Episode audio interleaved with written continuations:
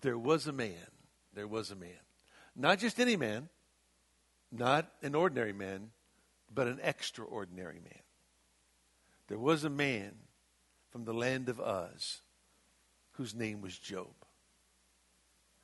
You know, 20 weeks ago, we, we began in Job 1, verse number 1, simply because there is this unique man, unlike any other man in the scriptures, unlike any other man that's ever lived. For the Lord said he was the greatest man on the planet. He said that about nobody else except Job. There's something unique about Job's life that we need to master. We need to understand. We need to study. Because everything's centered around an attitude that far surpasses my attitude and your attitude. An attitude that was shaped by God. His perception of God goes way beyond our perception of God, and he doesn't know or didn't know nearly as much as we know. But his perception of God changed his entire outlook once he lost everything. Once he lost his health. Once his wife began to move him to curse God and die. Once these three miserable comforters came into his life and began to lambast his name and slander his name and level all kinds of false accusations against him, his attitude was remarkable. And that's what makes him so unique. Because when bad things happen to us, our attitude pretty much stinks. You know, we grumble and complain and bellyache and just say all kinds of things we should never said and why is this happening to me the way it is and begin to just gripe. And Job had some legitimate questions. He did. But remember, he didn't know what you and I know. And so his questions were founded on, on a lack of information, a lack of, uh, of, of opportunities to soak in and have things sink into his life concerning the things of God. But what he did know, he was committed to. What he did understand, he believed. What he did know, he was faithful to. And so, whatever it is you know about God, you need to be faithful to that. Because there are times in our lives when not just physical suffering happens, but the abuse and slander comes our way. And how do you handle those things? The 16th President of the United States, Abraham Lincoln, was a remarkable man. I wish I would have had the opportunity to meet him. If I did, I wouldn't be here preaching tonight. But he was a man who was a model of handling personal attacks. During the last seven years of his life, public criticism became intense. So his biographer says these words Abraham Lincoln was slandered, libeled, and hated perhaps more intensely than any man ever to run for the nation's highest office. Of course, that was written before our previous president and this president, but nonetheless. He was publicly called just about every name imaginable by the press of the day, including a grotesque baboon, a third rate country lawyer who once split rails and now splits the union, a coarse, vulgar, vulgar joker, a dictator, an ape, a buffoon, and others. The Illinois State Register labeled him the craftiest and most dishonest politician that ever disgraced the office in America. Severe and unjust criticism did not subside after Lincoln took oath, the oath of office, nor did it come only from Southern sympathizers. It came from within the Union itself, from Congress, from some factions within the Republican Party, and initially from within his own cabinet. As President Lincoln learned that no matter what he did, there were going to be people who would not be pleased, as his enemies increased, so did the criticism against him. But Lincoln handled it all with a patient and forbearance and determination uncommon of most men. Lincoln had four ways of responding to criticism. First, he most often and simply ignored it, calling it petty. Second, he answered back only when it was important and would make a difference.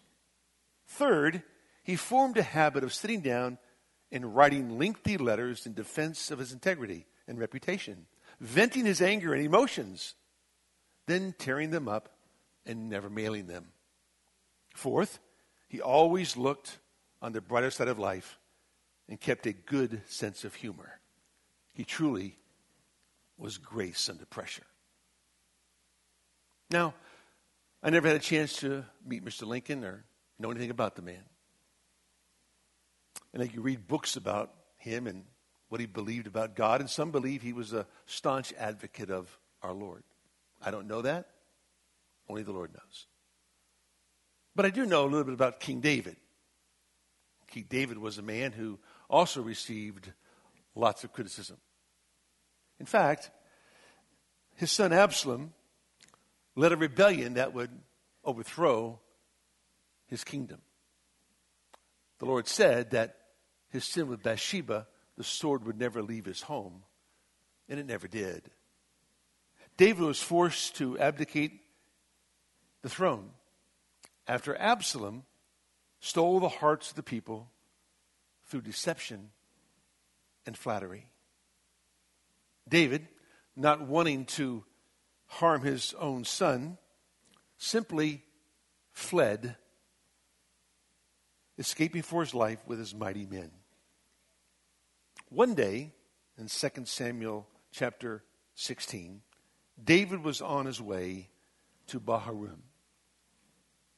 During that time, there came out from there a man of the family of the house of Saul, whose name was Shimei, the son of Gera. He came out cursing continually as he came. He threw stones at David and at all the servants of the king of King David, and all the people and all the mighty men were at his right hand and at his left. Thus Shimei said when he cursed, Get out, get out, you man of bloodshed and worthless fellow. The Lord has returned upon you all the bloodshed of the house of Saul, in whose place you have reigned. And the Lord has given the kingdom into the hand of your son Absalom. Behold, you are taken in your own evil, for you are a man of bloodshed. The Bible goes on to say these words in verse number 9 of 2 Samuel 16. Then Abishai, the son of Zeruiah, said to the king, Why should this dead dog curse my lord the king? Let me go over now and cut off his head. I just said, Go now. David did not. The king said, What have I to do with you, O sons of Zeruiah? If he curses, if the Lord has told him, Curse David, then who shall say, Why have you done so? Then David said to Abishai and to all his servants, Behold, my son, who came out from me, seeks my life. How much more now this Benjamite? Let him alone and let him curse, for the Lord has told him. And perhaps the Lord will look on my affliction and return good to me instead of cursing this day. David's response would be a response that would be more than admirable. David was a, a huge sinner. Unlike Job, Job was a sinner. But he didn't have these great sins, these secret sins that David had to face the consequences of. And so a lot of his cursing and a lot of the criticism that came his way came as a result of his own sinfulness. But Job, not so much. A completely different person. Chapter 1 sets a tone for the entire book.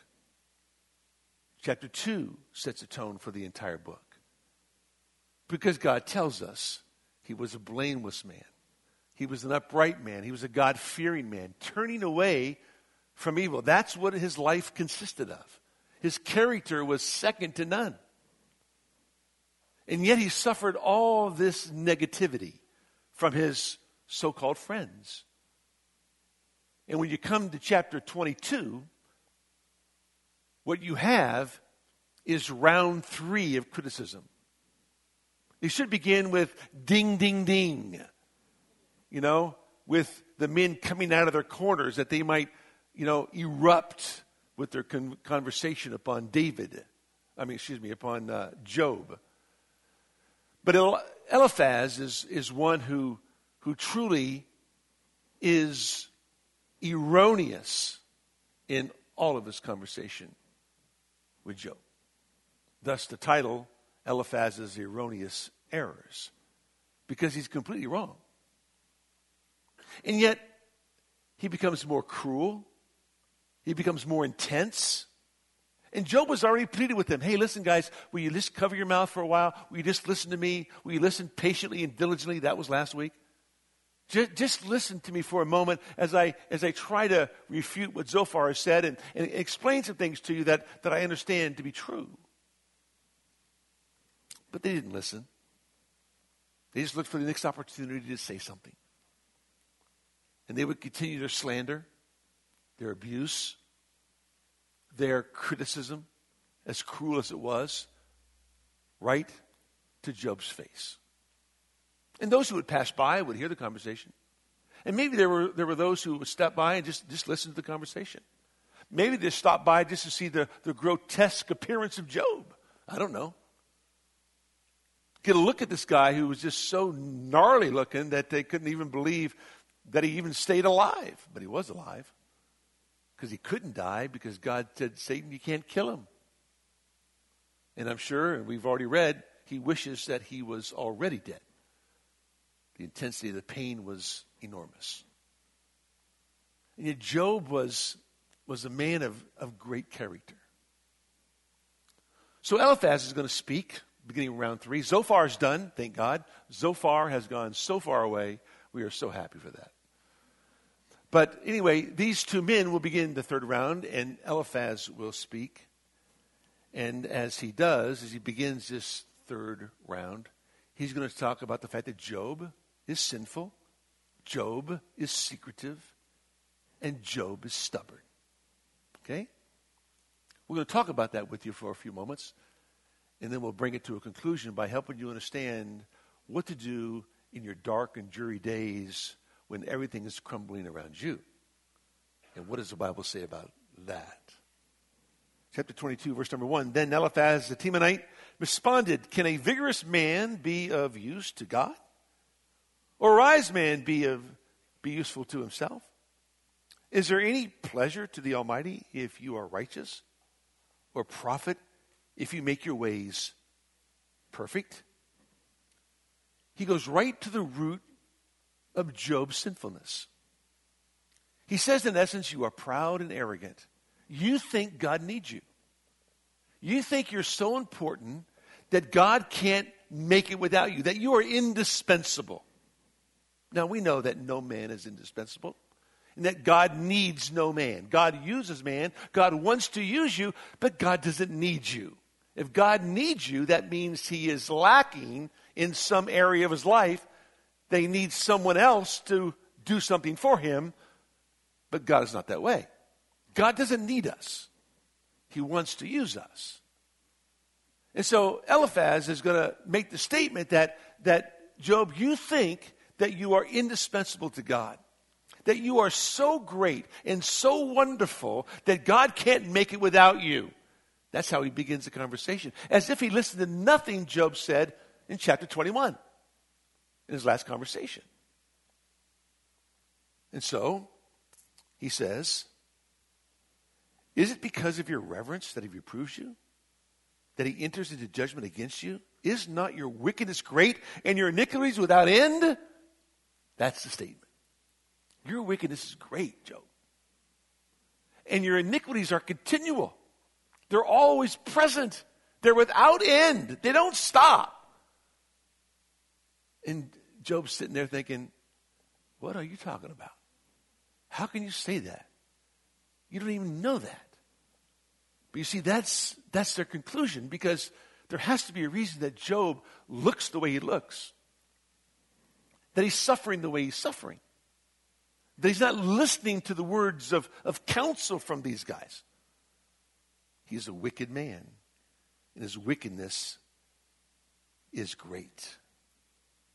He says in verse 6 now, what he's going to do is he's going to invent lies. He's going to make up things about Job that are not true. Verse 6 For you have taken pledges of your brothers without cause and stripped men naked. You robbed them.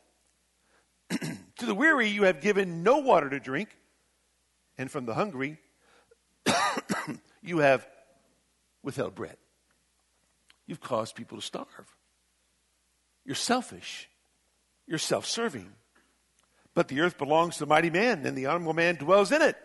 In other words, he's saying to Job, that's what you believe. You believe that the, the earth be, belongs to the mighty men, the noble men, and that this is the place for you and no one else. Job never said that. Job never believed that. But you see, he's accusing Job of this.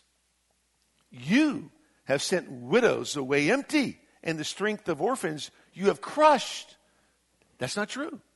We've taken you to Job 21, we've taken you to Job 31, and showed you that he is concerned immensely about the widows and the orphans.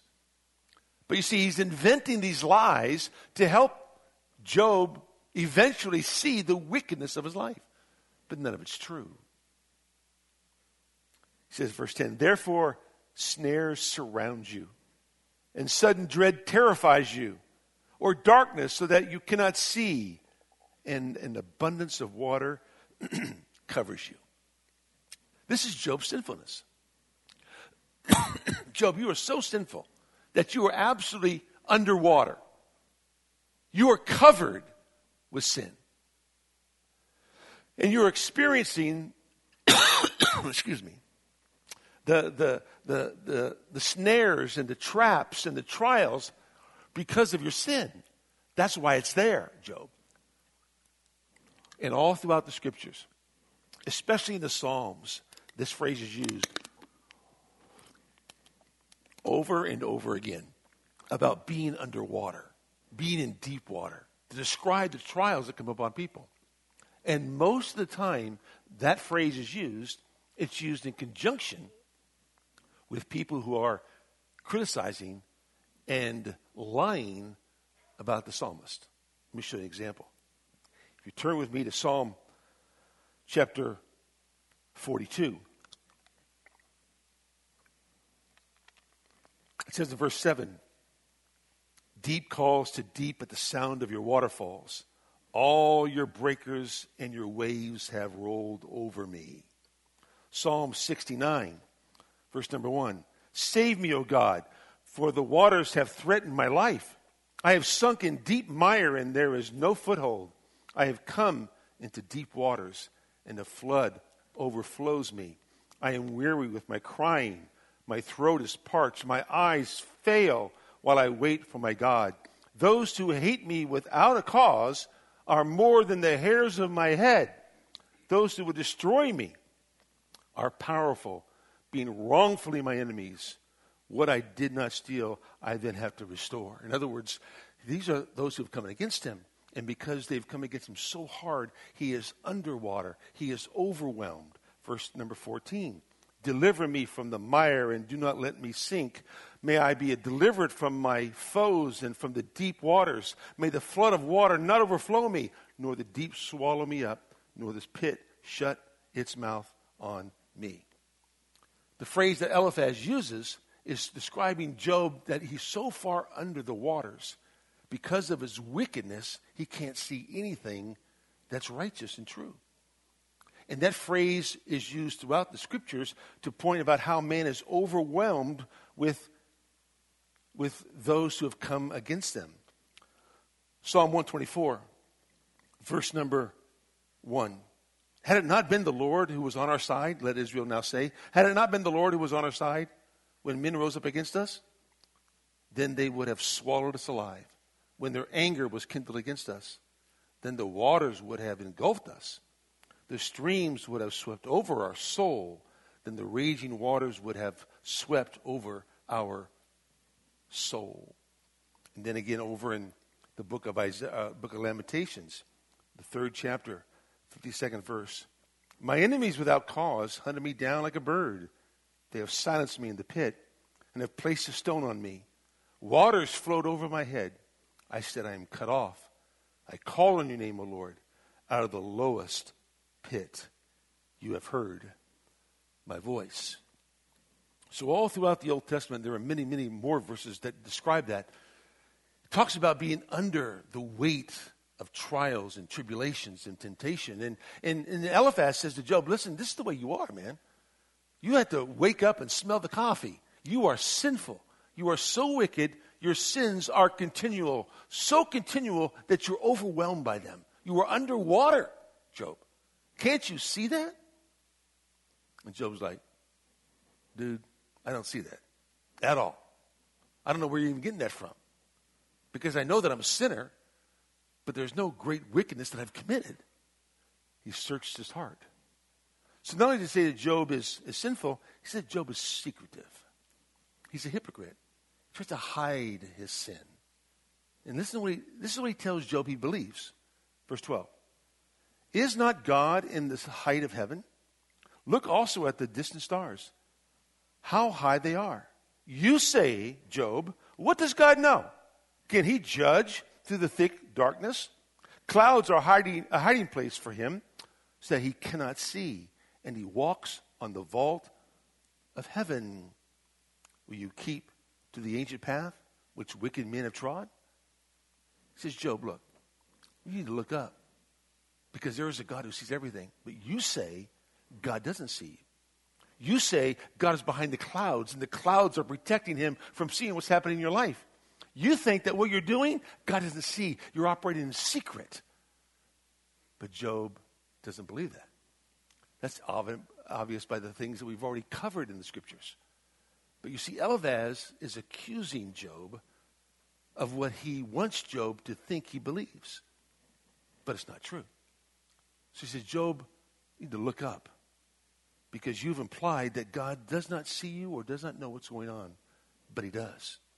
He says, Job, you need to look, you need to look back. Why? Because God has ignored, or people have ignored how God has judged the world. Verse 16 Who were snatched away before their time, whose foundations were washed away by a river or by a flood. So he references the Genesis flood. Eliphaz does. By telling them how wicked men suffer because of their sin, who thought God didn't see them, or that God didn't care, or that God wasn't involved, or God didn't even exist. But they all died. They were all washed away. Need to look out, or look up, need to look back, and you need to look out, Job. Why? Because judgment's coming your way. He says, They said to God, Depart from us. And what can the Almighty do to them? Yet he filled their houses with good things but the counsel of the wicked is far from me. The, righteous see and are glad, and the innocent mock them, saying, Truly our adversaries are cut off, and their abundance the fire has consumed. Job, look out, because you've invited judgment to come your way. Even though you think God doesn't see, He does. Even though you think God doesn't know, He knows. Even though you think God's too busy, He's not. Now think about that for a minute, minute because sometimes we, we get in that mode, don't we? we think that God doesn't see. If you really believe that God saw everything you did, you wouldn't do most of what you do. If you really believe that God was seeing and looking and present with you when you were about to commit sin, you wouldn't do it. But somehow we think that God is, is not looking down upon us, that God doesn't see us, that God is somehow so busy doing something else that He's not involved in the everyday affairs of my life because He's involved in the everyday affairs of your life or someone who's more important's life. That's just not true. God's involved in every aspect of our lives, not just certain ones of us, but all of us. And we can get into that trap of thinking that God doesn't see. Because if we knew that God saw us and God was with us, present with us, we wouldn't do the things that we do or say the things that we say. And so Eliphaz is onto something, but the problem is this is not what Job believes. Job does live in the fear of God all day long. Job is an upright man. He is a blameless man. He knows about God. But Eliphaz is trying to convince him of something that's not true. Job, you're sinful. Job, you're secretive. And Job, you're stubborn. And because you're stubborn, you need to repent. So he says in verse number 21 Yield now and be at peace with him. Thereby good will come to you. Repent, Job. If you repent, good things will come to you. Eliphaz is a little bit of a prosperity preacher. He thinks that if you repent and you get right with God, all good things are going to happen and come your way. That's not necessarily true. Now, it could happen, but there's no guarantee. But Eliphaz is getting Job, or wants Job to see things from his perspective, Eliphaz's perspective, that Job might truly come to a place where he repents because he's a, a wicked sinner and his sins are continual. So he says, need to repent, be reconciled to God. Please receive instruction from his mouth and establish his words in your heart. If you return to the Almighty, you will be restored. If you remove unrighteousness far from your tent and place your gold in the dust and the gold of Ophir among the stones of the brooks. In other words, if you repent, if you receive instruction, if you return to the Almighty, if you remove unrighteousness, you'll be wealthy. You'll be right back where you were. But you got to repent. And then he says this Then the Almighty will be your gold and choice silver to you. For then you will delight in the Almighty and lift up your face to God, as if Job wasn't delighting in the Almighty. Then he says in verse 27 You will pray to him, he will hear you and you will pay your vows. The reason God's not hearing you, the reason God's not responding to you, Job, is because he didn't hear you. He didn't hear you because you haven't repented. Until you repent, right, and receive instruction from God alone, right, and return to the Almighty, you can pray all you want. God's not going to hear you. But if you do these things, God will hear. Verse 27 You will pray to him, he will hear you you will pay your vows. You will also decree a thing, and it will be established for you, and light will shine on your ways. When you are cast down, you will speak with confidence, and the humble person will, will be saved. He will deliver one who is not innocent, and he will be delivered through the cleanness of your hands. Job, listen, just repent. Everything will turn around for you. Everything will be better for you. Your plans will come to fruition. You'll be wealthy once again. You'll be able to pray to God and He'll listen. And things will run right in order. But you've got to repent. The problem with all that is, is that it is true that if you do repent, God does hear you, right? If I regard iniquity in my heart, the Lord will not hear me, right? That's why I confess and forsake my sin that I might receive compassion. But yet, it's not true because it's not Job. He again slanders Job's faith, he slanders Job's belief. He speaks against what Job knows to be true. And that's the way his friends are. And yet, you read James 5 and you've heard of the endurance and the patience of Job. In my own mind, I'm thinking this conversation or these conversations have, have caused his physical pain to take a back seat. Because the emotional pain coming from the conversations, because they accuse him of everything down the pike, that's all I can think about.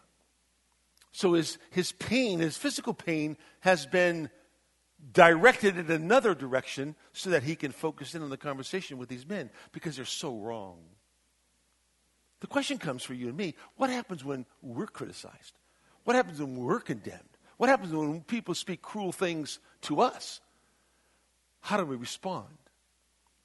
You see, we, like Job, need to be rescued. And we need to be rescued to a place of refuge. And that place of refuge is where the rock of our salvation lies. Listen to what Jeremiah says. Because Jeremiah was a man who did not receive much praise. In fact, he received no praise. because nobody listened to what Jeremiah had to say. But he was criticized. He was thrown into a pit, pit. He was ridiculed by Israel, his own nation. Okay? And in Jeremiah chapter 16, verse number 19, he says, O Lord, my strength and my stronghold, and my refuge in the day of distress. What made Jeremiah a unique prophet? God was his refuge in the day of distress. Chapter 17, verse number 17. Do not be a terror to me. You are my refuge in the day of disaster. So Jeremiah says, In the day of distress, you are my refuge. In the day of disaster, you are my refuge. You are my hiding place. You are my secure place.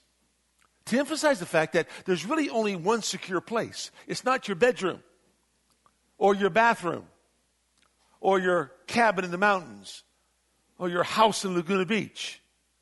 Your place of refuge is the Lord God of Israel. That's where you're secure. In the day of disaster, in the day of distress, this is where you go. Listen to what it says in Nahum 1, verse number 7. Nahum 1, verse number 7.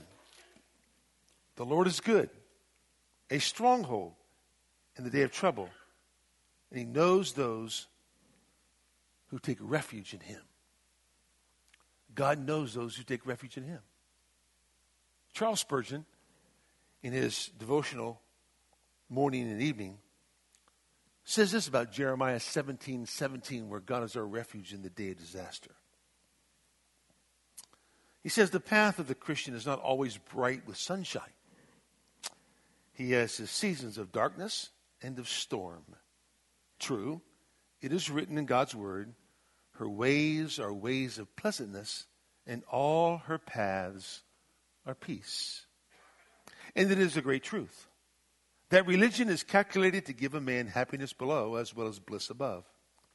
But experience tells us that if the course of the just be as the shining light that shineth more and more into the perfect day, yet sometimes that light is eclipsed. At certain periods, clouds cover the believer's sun, and he walks in darkness and he sees no light. There are many who have rejoiced in the presence of God for a season. They have basked in the sunshine in the early stages of their Christian career. They have walked along the green pastures by the side of the still waters. But suddenly, they find the glorious sky is clouded. Instead of the Lord of Goshen, or the land of Goshen, excuse me, they have to tread the sandy desert. In the place of sweet waters, they find troubled streams, bitter to their taste. And they say, Surely, if I were a child of God, this would never happen. Oh, say not so, thou who art walking in darkness. The best of God's saints must drink the wormwood. The dearest of his children must bear the cross. No Christian has enjoyed perpetual prosperity. No believer can always keep his heart from the willows. Perhaps the Lord allotted you a first, at first a smooth and unclouded path because you were weak and timid. He tempered the wind to the shorn lamb. But now that you are stronger in the spiritual life, you must enter upon the riper and rougher experience of God's full grown children. We need winds and tempests to exercise our faith, to tear off the rotten bough of self dependence, and to root us more firmly in Christ. The day of evil or the day of disaster or distress reveals to us the value of our glorious hope. Spurgeon's right. We believe that things will be at ease and things will be blissful for us because we've given our lives to Christ and we're children of the living God and we're to be at peace with our brethren and peace with God and, and things are going to be great. But there are times that are so severe, so disastrous, so difficult, so hard. We need a refuge. And the only person who can do that is our Lord. The psalmist in, in Psalm 71 said these words In you, O Lord, I have taken refuge. Let me never be ashamed. In your righteousness, deliver me and rescue me. Incline your ear to me and save me. Be to me a rock of habitation to which I may continually come. You have given commandment to save me, for you are my rock and my fortress.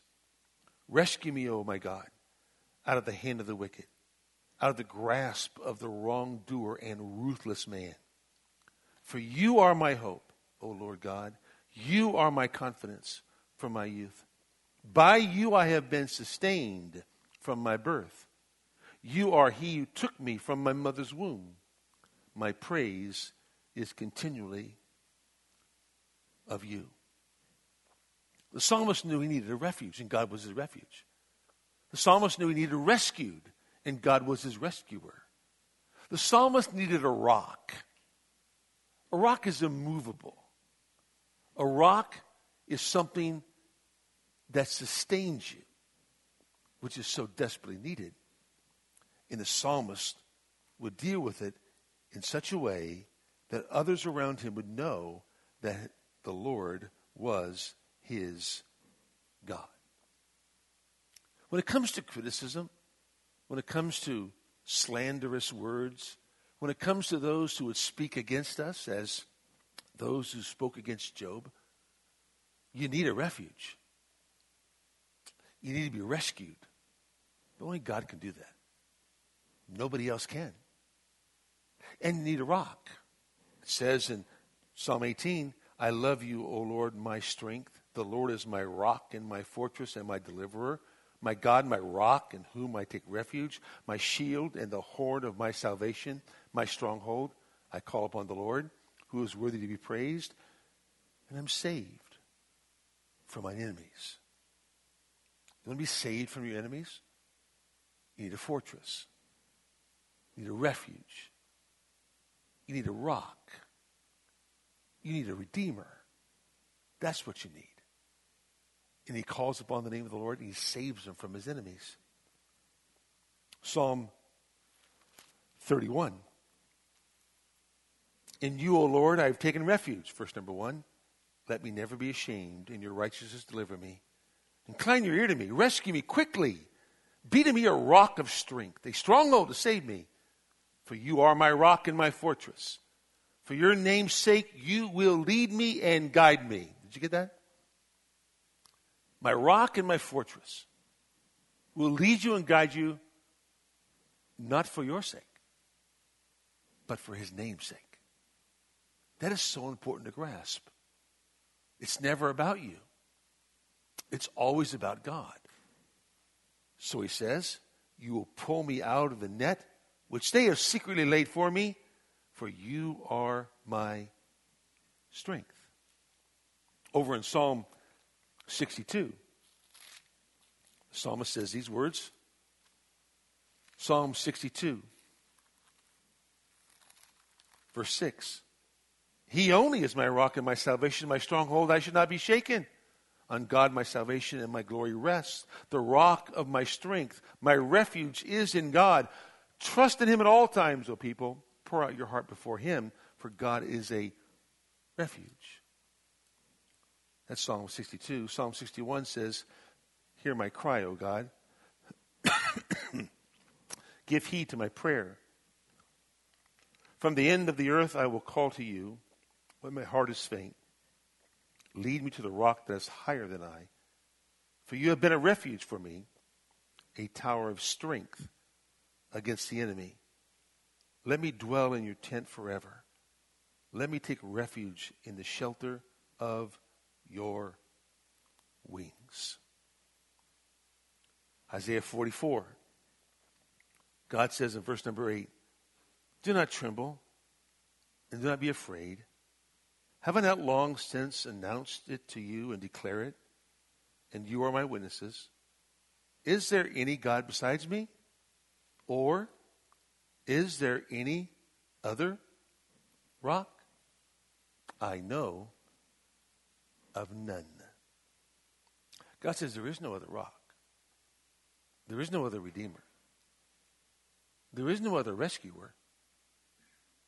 There is no other refuge. Pray tell, where are you going? What are you doing? Come to me.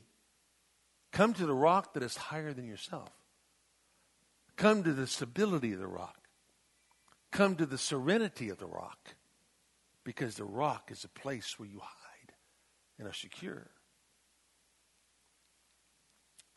It's so important that when criticism comes, we truly seek refuge in the rock that will rescue us.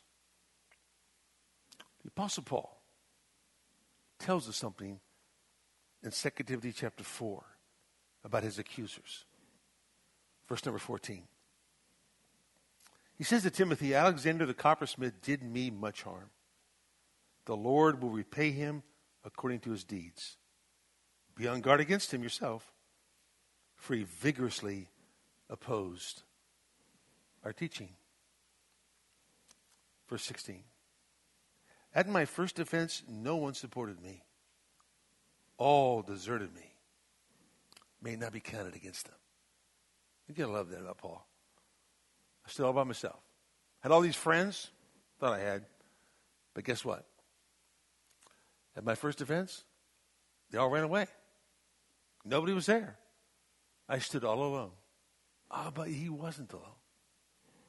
For it says, But the Lord stood with me and strengthened me. The Lord stood with me and strengthened me. He says, so that through me the proclamation might be fully accomplished and that all the Gentiles might hear. And I was rescued out of the lion's mouth. The Lord will rescue me from every evil deed and will bring me safely to his heavenly kingdom. To him be the glory forever and ever. Amen.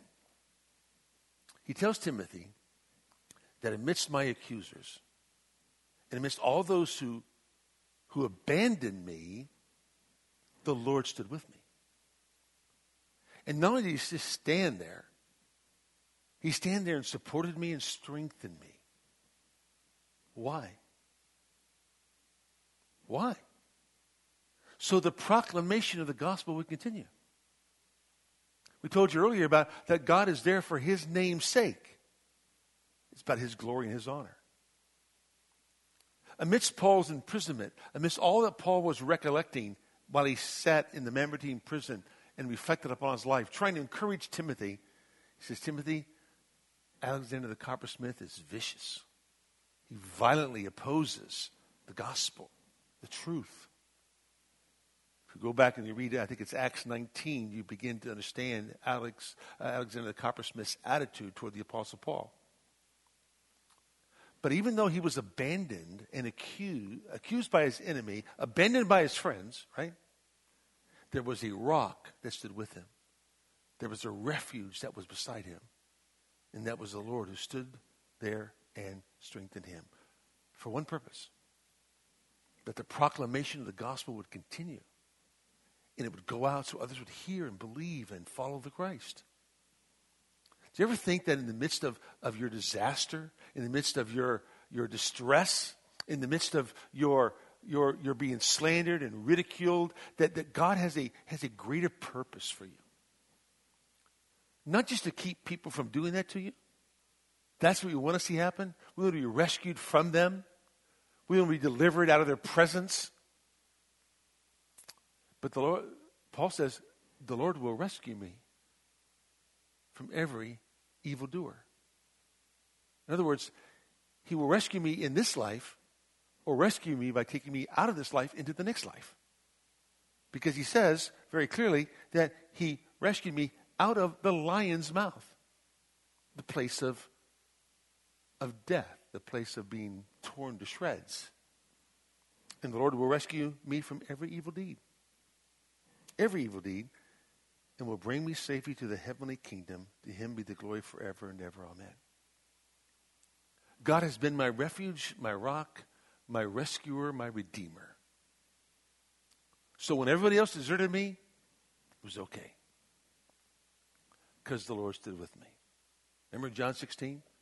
When Christ said to his men, You're all going to desert me, you're all going to leave me alone. And yet, I won't be alone. Because my Father is with me. As a believer, you're never alone. You always have the Christ. He's always there to stand with you and to strengthen you. Why? Because the purpose for your being here is to be able to tell others about the saving grace of Jesus Christ our Lord. So God will take you through these difficult times. He'll take you through these disastrous times. He'll take you through these times of distress so that some way, somehow, the gospel will go forth through the life, your life, that others might receive the truth of Christ, the Savior of the world. Job sat and listened and endured not just the physical affliction, but the verbal abuse. And as he did, he was being used by God. He was used by God in your life and mine, and by all those who would, who would read the story of Job. But all the while, God was doing something in the life of Job for Christ's name's sake. What he did in Job's life was not for Job, it was for his own glory. Right? Everything about Job's life was for the glory and honor of his, of his God. Job would finally grasp all that, repent in dust and ashes, once God revealed to himself, or to, to Job, who he really is. It was a revelation of the character of God that changed Job's life. That God is that individual and the only individual that you can trust that you can believe in and follow. Nobody else. And as, as Christians, as believers in the Lord Jesus Christ, our sole purpose should be to be, be so enraptured with this, the Christ. To study him to such lengths we understand that he's with us, he's for us, and will strengthen us as we go through our times of distress and disaster. Let's pray together. Father, we thank you, Lord, for tonight and a chance to once again peer into the truth of your word. We read about Job and we read verses about him and we hear what his comforters or miserable comforters say and and we wonder why they even say what they say. Why don't they just be quiet? Leave the poor guy alone. But behind all that, Lord, is, is something you want us to learn as we listen to Job, as we watch Job, as we begin to see him from a huge distance, we're able to see the hand of God in his life. Uh, there was a man from the land of Uz. He wasn't just any man. He wasn't an ordinary man. He surely was an extraordinary man. And as we continue our study, he will become more and more extraordinary in our lives. Because there really isn't anybody else like him in Scripture. And there certainly isn't anybody like him on earth today. And so you've given him to us that we might see how it is you work in people's lives. Because, Lord, you're at work in our life. Even tonight as we speak, there are those among us who have been criticized, condemned, slandered, verbally abused, and they need a rescuer. They need a refuge. They need a rock. They need a redeemer. And that's you. For there is no one else but you. You said it. Is there any other rock? Answer no. Is there any other God? Answer no. There's just one. And Lord, we are so pleased to know the only one. In Jesus' name, Amen.